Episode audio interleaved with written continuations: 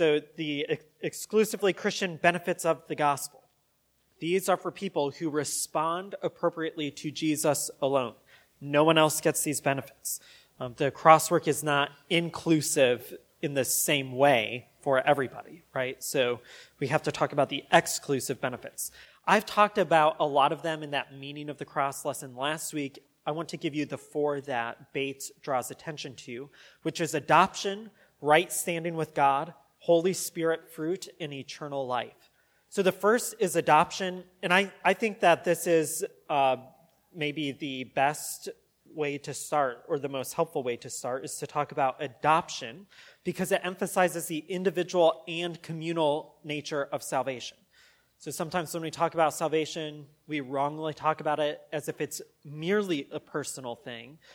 That personal, individual, and then corporate or communal relationship is hard to unravel. We can't really separate them. Uh, now, there are some denominations that take this in a way that we don't, like Presbyterians, for example. So you can't separate the individual and communal, so you baptize your infants. We, we maintain a both and when we talk about our salvation as adoption. Um, all of us who come to faith in Christ are adopted as one of God's children, but even in that phrase, we have to say as one of God's children. None of us are exclusively God's child. Instead, we're added to God's family with Christ as our elder brother. So God is working through Christ to create a community of people, not to save individuals for themselves. Does, it, does this like fine distinction make sense? What I'm trying to get at. Okay, I, I grew up in a world that talked a lot about receiving Jesus Christ as your personal Lord and Savior. And that's partly right. But what's started out as a personal invitation to the gospel became an invitation to a private way of being a Christian. And Jesus doesn't give us that. He gives us a family that we're added into.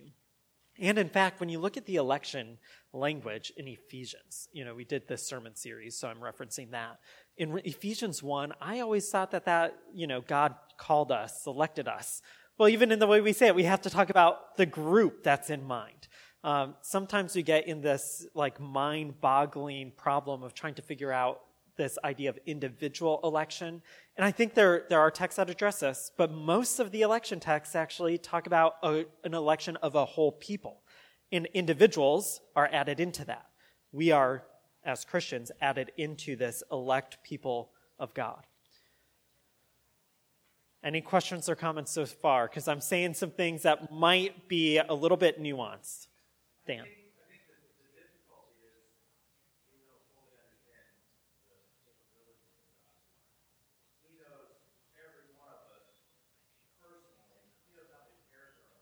Mm-hmm. Uh, we can't do that. You, know, you, you can't be a, a, member of a group of 500 people and know everybody. Mm-hmm. Yeah. Yeah.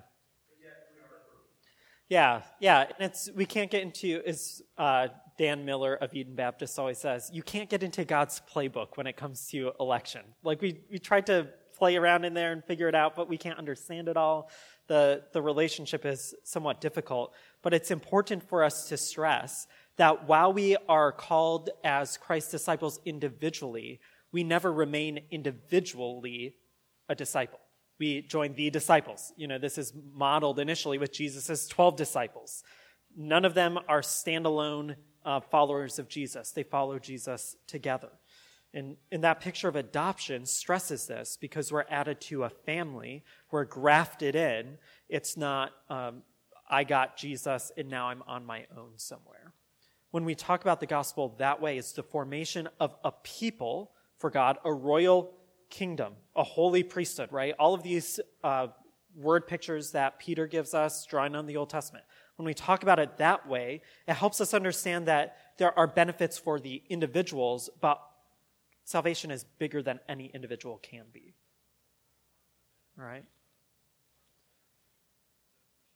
Okay, so what would help us out then when we talk to our Paedo Baptist friends, I think, is using this imagery and pressing that adoption metaphor uh, for all that it's worth in the Bible, which is you're always adopted as an individual and, and added to a family. So we don't say because one person was added, now all of their offspring are added or something like that. Every individual needs to be adopted into the family, but then we become a family. We don't remain individuals. All right, the next picture is right standing with God. Oh, go ahead, Julie. Yeah, that's a good question. How do Paedo Baptists talk about this? Because there are different kinds of Paedo Baptists, it's hard to say, but um, they they would be, you know, in a general like oversimplification, dealing more in terms of a larger covenantal identity that's passed on. That's cho- that there's a choice to reject it, not a choice to receive it. Maybe we we could say, um, yeah, and I, I'll have to leave it there, but Paedobaptists are so diverse. You know, Presbyterians are just Baptists who time something differently, and this isn't as big of a, a thing there. It is, but it's not. You know, anyone who would believe in baptismal regeneration, like the great reformer Martin Luther, would look at this with a lot more tenacity and strength, um, you know, adding future generations through baptism. Yeah. So, you know, there's that parallel with Israel where Paul says that like us, Israel was baptized into the Red Sea and they ate of the manna, which is a precursor of the Lord's Supper. So you, if you see continuity there, you can overly stress that and say, we were all adopted like Israel, God's firstborn son. You know, that's how Israel's referenced in Exodus. Uh, but if you, you have to pay attention to what Paul says, which is they passed through the waters of baptism and they ate of the manna, the meal of the Lord, and many of them fell away. So we have to keep that other side of that picture in mind. So then, right standing with God is the second picture. Generally, in um, Christian lingo, we call this justification. Um, right standing with God is what's in view, though. Because Jesus bore the penalty for sin, becoming a curse for humanity, he offers right standing with God. This imagery is legal in nature, so it's a picture where God is um, holding court and individuals are standing before him guilty, and Jesus reverses that verdict through his substitutionary atonement. Uh, we call this justification or righteousness. I was listening to a guy calling this rectification, which I think might be a helpful term because justification and righteousness are like the same uh, Greek root words. So they're very, very closely related. We just don't have a verb for to make righteous. So the verb of to make righteous is justify. You know, so these are the same ideas. They're the same thing. And rectify and rectification provide a, a noun and, and verb form together. So that might be helpful. But the point is that people are given right standing before God through the legal verdict that's available in Christ. They're pardoned. Now, in systematic theologies, this is referred to as forensic justification. And that's always confusing if you watch CSI or something like that because you're thinking of the forensic lab. Well, all this means it's run on the Latin terminology in open court, right? It's an open court declaration of righteousness that's secured through Christ. Now, there are some Protestants who say that when you're justified, it's a, it's a legal fiction. It's just a declaration. You're not actually made righteous. It's just that something has changed on a ledger.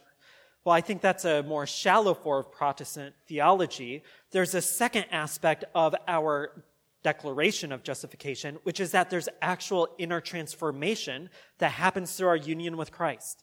So there are no people who are declared righteous who are not also being made righteous. Well, there are some Protestants who want to say you can be declared righteous and not be made righteous. Um, that's where easy believism, free grace, a lot of bad theology comes out of this. Just pray a prayer, get that forensic declaration, and then you're good to go. And, and part of that's in a response to Roman Catholic theology that really stresses the inner transformation in not a legal declaration. Well, we need the two together, and I think the best Protestant theologians are making that argument. Um, there's a right standing or righteous that's from outside of us. We call that alien righteousness that's received both as a declaration and an act of transformation so that we become conformed into the image of Christ, entrusting ourselves to God and participating in his righteousness. Does that make sense, these two sides of justification? All right, there was a day in church history where people would be, you know, burned at the stake for bringing these things together or emphasizing one and not the other. In both sides were doing it. You know, Protestants and Roman Catholics were doing this. Thankfully, um, we can learn from from that and not kill people, and also grab onto like the reality that there are aspects of both at play, and we shouldn't um, make one exclusive. Then, Holy Spirit fruit is the next picture. This inner transformation, this inner righteousness that's being formed in us, is being formed through the work of the Holy Spirit to progressively grow us into the image of Christ. This, this is what we often call sanctification. I don't like using that term anymore to talk about our growth in Christ because the biblical authors don't use the term sanctified for progressive transformation into the image of Christ. So, whenever we hear about saints or those who are being sanctified, it's not talking about progressive um, trans- transformation into Jesus' image. It's more of the sacrificial language that sanctifies something. It makes it clear and able to enter into the presence of God. So we get some confusion then when we talk about sanctification, and you can't find that terminology in the Bible. But that's okay. We use terminology that way, it's just confusing. I, I prefer to talk about Holy Spirit fruit or transformation into the image of Christ. Um, this is significant in the story of redemption because the prophets in Israel's scripture talk about the fact that the Holy Spirit will be given to God's people. Um, he'll be put in them. His, the Spirit will be on their mouths. And that comes true in the giving of the Spirit following Christ's ascension. And it becomes true not just for Jews, but also for Gentiles. So it's this giving of the Spirit that creates a global church, we might say, or a global following of Christ. It's for both Israel and non Israelites. Um, as the Holy Spirit indwells individual kingdom citizens and communities of faith, he transforms people into the image of Christ. Now, once again, the individual and communal aspect of our salvation comes together. So if you think back to the way that humans are talked about as the image of God, in Genesis 1 26 and 27, all of humanity was made in God's image. So it's a collective thing to be an image bearer of God. But then also, every single individual is a human image bearer.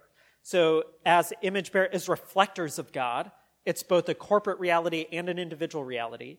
As temples of God for the Holy Spirit, it's both a collective reality and an individual reality. So, our salvation brings about both.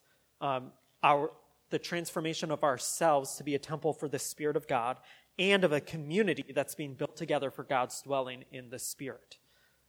It's for this reason that our spiritual growth is always talked about in the New Testament within the context of a community of faith. No, no aspect of the Holy Spirit fruit in our life is ever talked about in the Bible in terms of an individual. It's always in terms of a community of faith working out that transformation in community together. Um, so if you think about all the commands to one another in the Bible, Mel was talking about this in that discipleship class. You can't forgive one another apart from the community of faith. You can't um, show love to one another. You can't pray for one another. All of these things, these one another's, are part of our Holy Spirit fruit. And then when you look at that list in Galatians 5 22 and 23, um, the fruit of the Spirit are all relational realities. Love works itself out in relationship. Joy can't happen in isolation. Um, never in the Bible, at least to my count, can people talk about joy apart from an expression that's received by someone else and drawing them into that joy. Um, we'll see that even as John leaps in Elizabeth's womb. It can't remain a silent leap. Elizabeth, inspired by the Holy Spirit, interprets it as a leap for joy. You know, John can't tell her that. The Holy Spirit did. Um, love, joy, peace. Peace doesn't, it's not talking about inner you know, quietness and meditation or something. It's peace among people. Um, long suffering, you know, can you be long suffering? Isn't it, I mean, with yourself, maybe it's like, ah, I don't know. But if you work through that, it's all communal realities as the Holy Spirit transforms us into the image of Christ, which should be no surprise because God is triune, right? So these, even um, when we talk about one of the persons of the Godhead, they're never individuals. Um, it's a triune God um, who transforms us into his image. All right, any questions on that Holy Spirit fruit? This is a benefit of the gospel that we can't have apart from Christ. And to connect it to kingship, the Holy Spirit comes only once Jesus has um, ascended to the throne. It's only as the king that he can authorize the sending of the Spirit. Eternal life. This is another um, important benefit of the gospel, but it demands clarification. And this is what I've been getting at bit by bit through the lessons. The notion that the gospel is primarily about getting to heaven has been popularized for a variety of reasons some cultural, some theological, some merely sentimental. Part of the confusion is that eternal life and heaven are sometimes squashed together as if they're the same thing. Or in more technical terminology, they're conflated. Uh, eternal life and heaven are separate things. Um, more than that, the Bible never explicitly says that the gospel's purpose is to help a person get to heaven.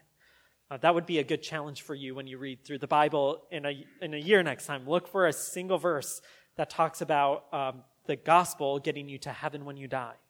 This has become a popularized image that has uh, permeated the way Christians talk about and share the gospel, but it has almost no biblical foundation, uh, and, and certainly no explicit biblical foundation.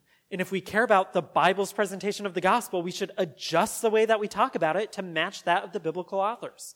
Um, I think there is this attachment to the revi- er, two great revivals. You know, one was not a revival spiritually; it was just some social moral construct labeled as Christianity with that second great awakening. But then falling out of that with Billy Graham and these other people, this is the way the gospel is talked about because it worked at a giant crusade when you didn't have to talk to anyone ever again. You know, it's like, come listen to me, tell this great thing about this great message for your life, and then you can go. Now, I don't want to say that, that nothing good happened out of that. You know, I, I just was recalling that I read um, Louis Zamperini's biography where he came to faith in Christ and thankfully matured and developed in his understanding of what it means to be a Christian following that Billy Graham crusade. But this is not the, the message of the gospel, uh, even though it's commonplace. So the way I was trained to share the gospel was to ask someone this question What will you say when you die? And God asks you why he should let you into heaven. Do the biblical authors ask anyone that question? No, they don't. It's not a helpful way to frame the message of the gospel. Uh, the, the aim of the gospel is not heaven, but loyal obedience to Jesus the King in a new era characterized by everlasting life. Um, if you want to think more about this, there's a really helpful book by this guy, Richard Middleton, called A New Heaven and a New Earth Reclaiming Biblical Eschatology. It's a little bit thick. It's really, really good, though. But Bates provides a good explanation distinguishing eternal life and heaven here. Uh, the phrase zoe aionios, eternal life, you know, that's just a Greek phrase, is more precisely era life, or life characterized by the era. Eternal life intends life characterized by the kingdom of God era. This is the time period when Jesus reigns victoriously over sin, sickness, and death. It's an era humanity can enter right now. Since in its fullness, this era includes the defeat of death and the presence of resurrection life, it is accurate to translate eternal life as everlasting life. You know, but unfortunately, this is easy to confuse with heaven. So when you hear eternal life, it's partly right to think living forever, but it's also about the quality of life or the kind of life. The biblical authors often distinguish between different kinds of death, even labeling them the first death and the second death, or spiritual death, and then they would call physical death sleep. Because when they talk about life, they mean something different than just being ambulatory and breathing and having a pulse. They're talking about life characterized by the era of Christ's reign, um, the fullness of life that comes in connection to Jesus, who is life, right? So then we, when we talk about being saved and having eternal life, that's not something only in the future, it's something now. Uh, every time we embody God, Christ's kingdom values, there's an inbreaking of a fuller form of life that we experience life attendant to the age of Christ. Um, probably it would be better to speak in terms of everlasting resurrection life. You know, this concept of heaven is partly right, Um, because we want to say, what happens to me when I die? We, we ask that question. We want to know. In the biblical authors often just talk about going to the realm of the dead, right? Sheol or Hades in the Old Testament. Um, but Paul tells us whether we're living or physically dead, we're in Christ. We're with the Lord, so to speak. Um, in Colossians, our lives are hid with Christ in God, whether we live or die. And that's the hope we have. And then the greater hope is not um, this cultural conception of floating on a cloud, but being raised from the dead to live in the new creation as heaven comes down to earth. Uh, that's the vision that we want to give people. Um, we don't want to give them this wrong conception of what heaven is, first of all, but also that all that being saved is to get out of a bad place and go to the good place. Instead, it's to be transformed and to live fully, um, embodying the kingdom age life of Christ. Um, does, does that make sense? That, that's obviously pushing against a lot of the cultural conceptions of salvation and heaven. Um, I've talked about that a lot here, so probably you've heard it before. Okay.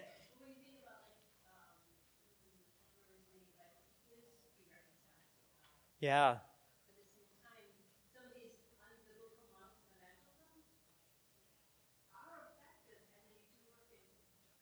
Yeah.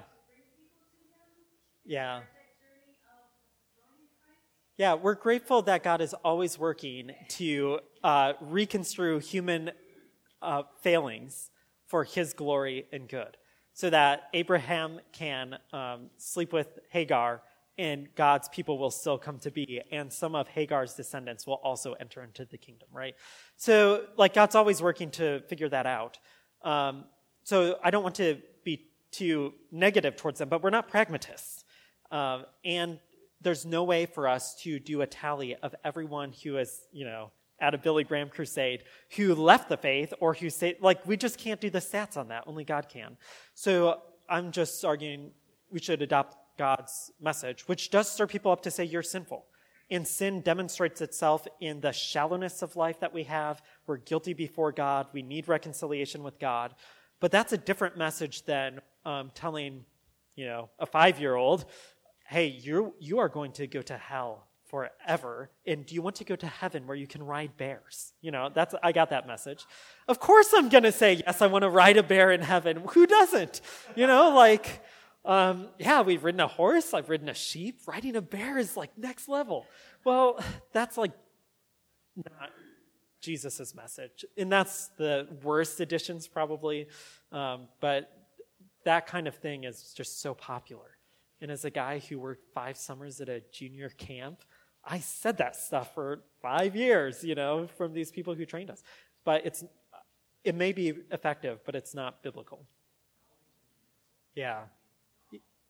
Yeah, talking about the inbreaking of life now, Christ's life, even through suffering, emboldens Christians to live Christianly through suffering and for all of life instead of thinking, I'll finally get all the benefits of the cross whenever I die.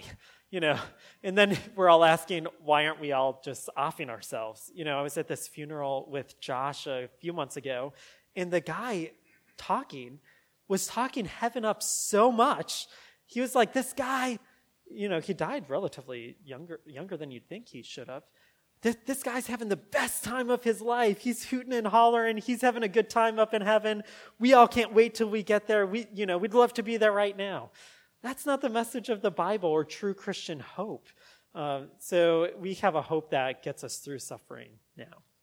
We've got to move on. I would be happy to talk about this more because um, this is something that irks me a little bit when it's when it's presented in the way that I've talked about. Um, one term that encapsulates the exclusive benefits of the gospel is salvation. Um, and the term salvation can be used in unclear or limiting ways. So Jesus came to save you. Well, if, as we'll read today in Mary's song, her conception of Jesus as Savior of the world is probably different than most Christians would talk about it, and for good reason. But the term salvation is confusing, but it's still really helpful. So here's an illustration of when it was really confusing. When I was like in third grade, um, I won't say who, what my uh, pastor at the time told me that one of the ways I would know I was a Christian is if I had helped people get saved. And I had no leading people to salvation records in my scorebook at the time. So I went out the next day, and as I was climbing a tree with a friend in the neighborhood, I asked him if he had ever been saved because I wanted to help him get saved. I was hoping he would say no. But he said yes, he had been saved, which was a little disappointing because he was one of the few kids I knew who didn't go to our church. So who else could I, you know, get saved? Um, and then he went on to tell me that one time he was drowning and his brother or someone saved him from drowning. Well, that can be really confusing terminology, so we have to um, kind of draw out what we mean by salvation. But salvation is still a helpful term. I'll quote this guy, Michael Bird. The gospel brings salvation. The biblical words for salvation in Hebrew and Greek are broad and include healing, forgiveness, restoration, rescue from danger, and eternal life. If we look at the beginning of the biblical story, salvation could be described as the reverse of the fall and being restored to peace with God. If we look at the end of the biblical story, salvation could be expressed as sharing in the new heaven and new earth that awaits God's people. The scriptures contain a rich and varied array of images that describe salvation, including the forgiveness of sins, justification, reconciliation, adoption, redemption, renewal, cleansing, and more. At the center of salvation is the promise that God in Christ and through the Holy Spirit ends the alienation and hostility between himself and his creatures so that he draws them into a relationship with himself that will last eternally. So salvation can fill in all the gaps. You know, it's a good um, center point to work out from, but we've got to fill that in because, you know, even as secularized as our culture is, I think that the hangover from the second great awakening and beyond, when you talk about salvation, is go up to heaven when you die. And we need to communicate far more than that, far deeper realities. So, those are some ways of talking about the exclusive benefits of the gospel. And any questions on that before we move on? Okay, I'm going to go very quickly through some general benefits of the gospel, general human benefits of the gospel. Uh, basically, what I want to say in this section is that I would connect the reality of common grace and the offer of common grace to the cross work of Christ. Uh, so I think that the common grace that every human experiences is still connected to the cross work of Christ, even though it's not salvific grace. Salvific grace is for those who respond, right? But not the rest of the world. It's exclusive. But common grace is inclusive. All of us um, receive the smile of God in various ways through rain and harvest and stable economies and family and marriage. You know, like unbelie- an unbelieving husband and wife can truly love each other through the common grace that's afforded in uh, the cross. So that's one aspect of the general human benefits of the gospel. Now, you might be thinking, well, hasn't common grace been around forever? And, and I just counter with, well, hasn't atonement for sin been around forever? You know, like these things are all pointing forward to the cross and confirmed in and supplied by the cross. How does that, how does that uh, connect then with what Christ says in the, in the Sermon on the Mount? He connects common grace there, or what I, you know, the goodness, to the goodness of God. Yeah. Mercy of God. Yep. And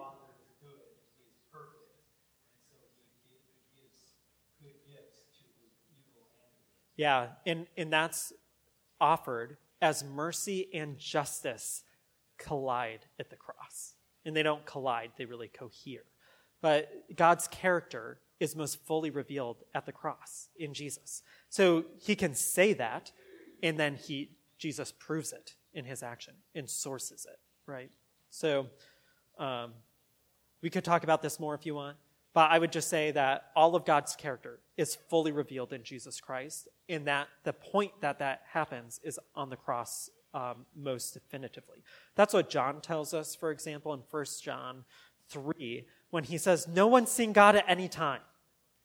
Weird full stop. Like, we have to get in, like, follow his argument. Um, and then he tells us to love one another.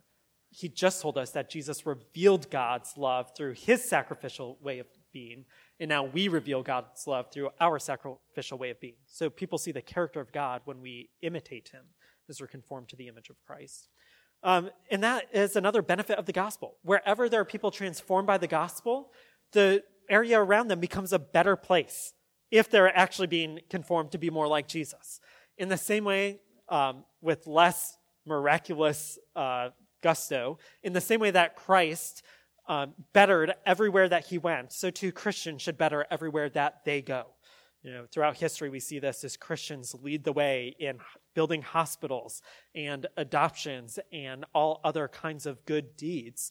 Well, Christians are the ones who have Jesus showing them to be good Samaritans.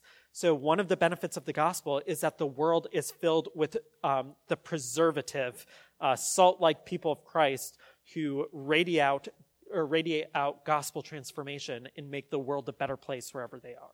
So, your neighborhood hopefully, is a better neighborhood because there's a Christian in it who's showing people what it is to be a Christian through the way that you live, um, in the way that you serve your neighbors.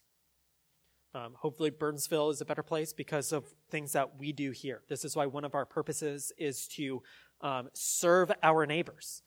You know, we don't just speak the gospel, we serve our neighbors as people transformed by the gospel, making the world a better place, just like Jesus did. Uh, then, cosmic benefits of the gospel. All, all I have time to say here is that Jesus, as the king, initiates the new creation. And in fact, all who come to him become new creations.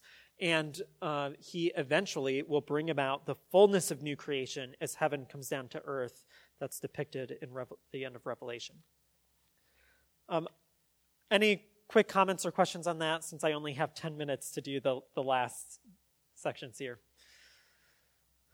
Okay. Uh, chapter 4 is Who is the God of the gospel? This is a significant point because Jesus made a big deal about coming to bring people to the Father. Often we partly rightly talk about being a Christian as um, loving Jesus and looking at Christ and abiding in Him. But Jesus' driving message over and over again was, I'm bringing you to the Father. Uh, the author of Hebrews makes this point as well. How is it that we can go before the throne of God? Well, because we have a high priest, Jesus, who sanctifies the sanctuary with his blood, right? This is again back to the sanctification terminology. He cleanses it. He allows us to draw near to God. So to be a Christian is to be someone who can now be restored into the presence of God, who can have God dwelling with us. In that, Jesus reveals the Trinitarian nature of God. This is a distinguishing mark of the Christian faith. There are some heretical um, belief systems that come really close when it comes to Jesus, but they are not Christian. This sets us apart from really, I think, any other religion. Uh, and, and, you know, we're theists, but we're more properly tritheists, you know, if, if we could say it that way. Um, there's this guy at Central Seminary in Plymouth, Kevin Bauder, who talks about it that way. He's like, we're not theists, we're tritheists. That doesn't mean we worship three gods, but we worship one God in three. It's complicated, but, but the Trinity is revealed in the gospel. As the Father is often pictured as the author of, the, of redemption, um, the Son as the enactor of redemption, and the Spirit is the applier of redemption super broad for our investigation here, but there's a book um, called The Deep Things of God How the Trinity Changes Everything by this guy, Fred Sanders. That would be a really enriching read if you are thinking, man, I'm more of a Christian than I am a Trinitarian. I, I don't know that I'd identify as a Trinitarian. Read The Deep Things of God, and, and you probably will by the end of it. So I want to briefly talk about how do we share and respond to the gospel. Um, we have to share the gospel. Human testimony is required for the gospel to spread across the globe. God uses miraculous ways of doing this through visions and other ways apart from human testimony, but human testimony is the natural means by which the gospel is spread. It's the way the gospel was spread in the early church. That's how the early church grew, and that's the way the church grows today. So, how do we do this? First, we do it through witness in word. We speak the gospel. We testify to King Jesus. Our words our, are necessary. Um, we need to declare the kingship of Jesus, the sinfulness of humanity and the possibility of restoration to the Father through the Son by the Spirit. Um, we, we have to declare this message. There, there's no way around it.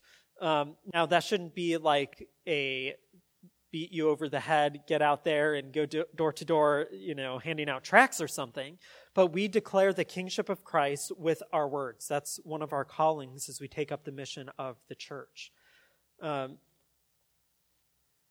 when we do this, we should be thoughtful about how we do it, and we should get to know the people that we're talking to. Sometimes we have opportunities to declare the gospel to people we don't know, but for most of us, we are in relationships with people and we come to know them. And one of our jobs, as Julie was pointing out, is to help them see that they have a need. And different people um, can see different needs in their life um, more easily than some other needs. And we should tap into those first. You know, why try to convince someone they have a need that you'll never convince them of because they're too arrogant and proud to see it? Help them see what they already know to be true. Like if they actually um, confided in someone what they hate about themselves or the thing that they're struggling with. You know, the, so these three pictures that I gave in the meaning of the cross, I think we can dive into those that that we can have those lead us into the conversation.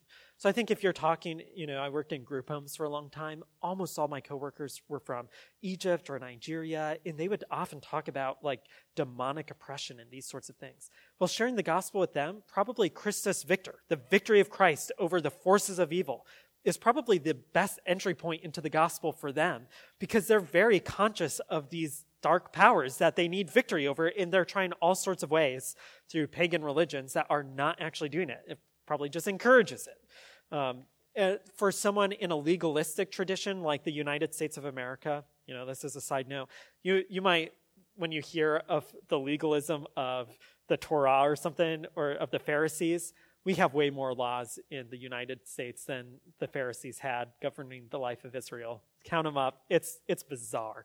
Um, but in a legalistic society or with somebody like, you know, we'll address Martin Luther again since we already talked about him. Someone who like is in fear in a thunderstorm, knowing they're guilty before God and deserving wrath.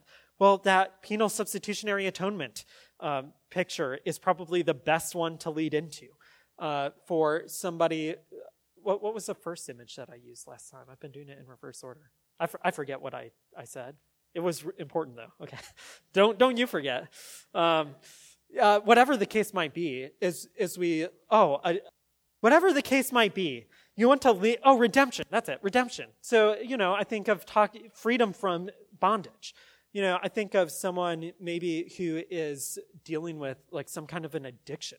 Well, talking about the redemption of God might be more appropriate than um, talking or helpful than trying to convince them of penal substitutionary atonement. You know, they're, they're not feeling guilty before God. They're feeling captive um, to whatever this thing is. And we want to lean into the pictures and then through discipleship, bring the full, um, uh, you know, art gallery into view as they grow in their understanding of the work of the cross. Um, and then we do this through talking about our own story, our own lives. Um, we talk about the way that Jesus' kingship and cross work transforms us and gives us the fullness of life in the present and the hope of the resurrection in the future. We also do this with our actions. Um, we must have words and we also must have actions. Um, what do you call somebody who says that something is true, particularly a religious claim, and doesn't live it out? We call them hypocrites. What do you call people who declare the gospel but don't embody the gospel in the way that they live? A hypocrite. Um, hypocritical witness does nothing to help Christ in his kingdom. Um, so we want to bring the two together always. We want to be people who speak the gospel, and we want to be people who do um, good deeds, who transform our communities through our actions. Uh, so that's one of the reasons, as I've already commented, why we try to do good things. Why it would be good for families to, you know, go do something for feed my starving children or show up and hand out water bottles at a city parade. Like all of these things are good things to do. Um, we want to be like Jesus.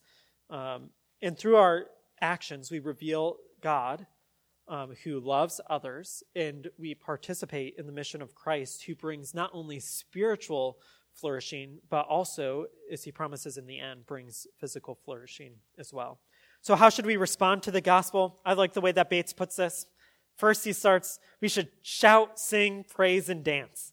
You know, when you think of responding to the gospel, do you think about it in that way? Well, we should. King Jesus has come. You know, we should be joyful about this, even as in our joy we recognize our um, sorrow over our sin and the need for repentance. Uh, there was something right when people were throwing palm branches down before Jesus and shouting as he entered into the city. And there was everything wrong about them abandoning him. Well, we, we need both, right? We need um, to rejoice at the, the kingship and, well, we don't need to abandon. When I say we need both, we need both joy and repentance, right? So we need to respond to the gospel with faith. This involves believing certain things and trusting that the gospel is God's provision for salvation. Yet the idea of faith transcends a mere mental or emotional activity to include the whole person. Um, it would be good for us when we talk about believing in Jesus to also talk about entrusting ourselves to Jesus because it puts us in the realm of Christ and living under his rule and command. Second, we must respond with repentance. It's not just a feeling or a sense of remorse, though it includes that feeling. It's an active change of mind, heart, and behavior. It's turning away from wrong activities and sin inspired allegiances and turning toward God in obedience, in allegiance to Christ. So faith and repentance. And then this is often left out in a response to the gospel, but I think it should be included. Third, we must respond with baptism. Baptism is a deliberate identification with the death, resurrection, and enthronement, not merely of Jesus, but of Jesus in his royal capacity as the Christ. Read Romans 6, 1 through 11, and that's the point Paul is making there. We need to include baptism as a response to the gospel, even if there's a time gap between um, the initial expression of faith and repentance and the act of baptism. We need to include it as a response to the gospel because the New Testament authors do when in Acts you read of the gospel proclaimed, the, when people say, What must I do to be saved? Repent and be baptized. You know, so we want to say that baptism is not salvific as a thing in itself, but it's a pledge of allegiance act that identifies a person as a kingdom citizen of Christ. Um, baptism is a symbol, and symbols mean many things, um, but often there's something at the core of a symbol and, and I think that this is it. It's a pledge of fidelity to Christ, entry into his kingdom citizenship. Um, it's a, a, public reality. This needs to be included in our uh, call of the gospel, in part because the biblical authors instruct us and demonstrate it, but also because it keeps us from have, uh, declaring a privatized gospel where salvation is about you and Jesus. Because baptism can't, you can't baptize yourself. Baptism brings you into the community of faith. Um, so just as someone isn't saved to be by themselves with Jesus somewhere individually, no one can be baptized in that way. Uh, so it clarifies the initial outcome of the gospel, which is the formation of a people of God. All right, we're out of time. Sorry for being two minutes over. You're dismissed. I'll, I'll stick around and talk if you want to talk more if something wasn't clear.